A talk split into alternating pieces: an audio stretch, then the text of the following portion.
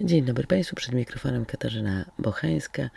Tradycyjnie dziewiąta i tradycyjnie felieton ulotny.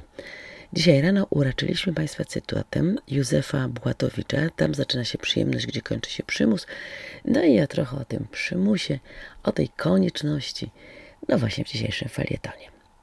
Przy okazji matur wybuchła dyskusja nie tylko na temat tego, czy matury są potrzebne, czy nie, czy mają sens, czy nie, ale także na forach zrobiło się gorąco, ale nie tylko na forach, również na portalach internetowych, na temat dress code'u. A więc na temat tego, czy młodzi ludzie zdający maturę powinni jednak przywdziewać na ten czas strój galowy.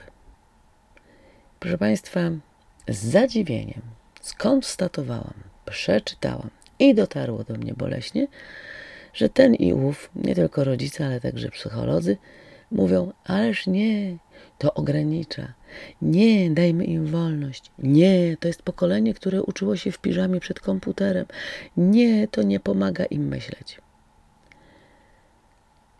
I wiecie co Państwo?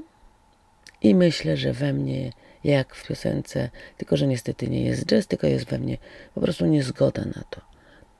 Naturalnie. Po co strój galowy? Po co zasady? Po co jakiś obowiązujący dress code? Przecież to wszystko na nic można wymienić.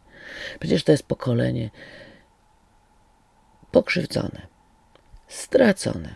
To po co jeszcze na maturę ma iść w stroju galowym?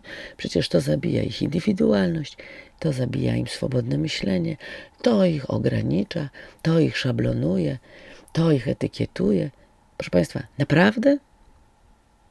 Na swój ślub też pójdą w stroju kąpielowym i w klapkach, japonkach? Do pracy, do korporacji też powiemy, że ma być luz? Oni będą się przeciwko temu buntować? Nie. Przyjmą to jako rzecz naturalną. Natomiast przy maturze, jak zwykle, wybuchają dyskusje, które moim zdaniem w ogóle nie powinny mieć miejsca. Bo co to za dyskusja? Jest okoliczność, to się w nią wpasuje. Do teatru też nie ubiorę się stosownie, bo to mnie ogranicza, bo ten dress code mnie ogranicza. Nie dajmy się zwariować, proszę Państwa. Naprawdę.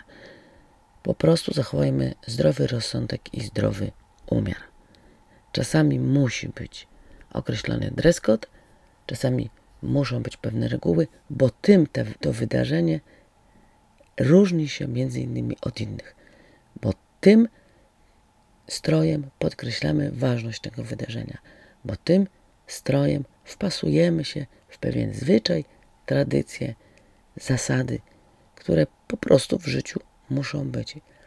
I to, że ktoś przez 2 lata siedział przed komputerem w piżamie, bo nie dbał o to, czy będzie w ten sposób, czy inny robił lekcje, to naprawdę nie jest dzisiaj argument za tym, żeby nagle rozwalić całą tradycję, zasady, reguły, które porządkują nasze życie, tylko po to, żeby powiedzieć, że przecież temu pokoleniu się to należy. Nie przesadzaj.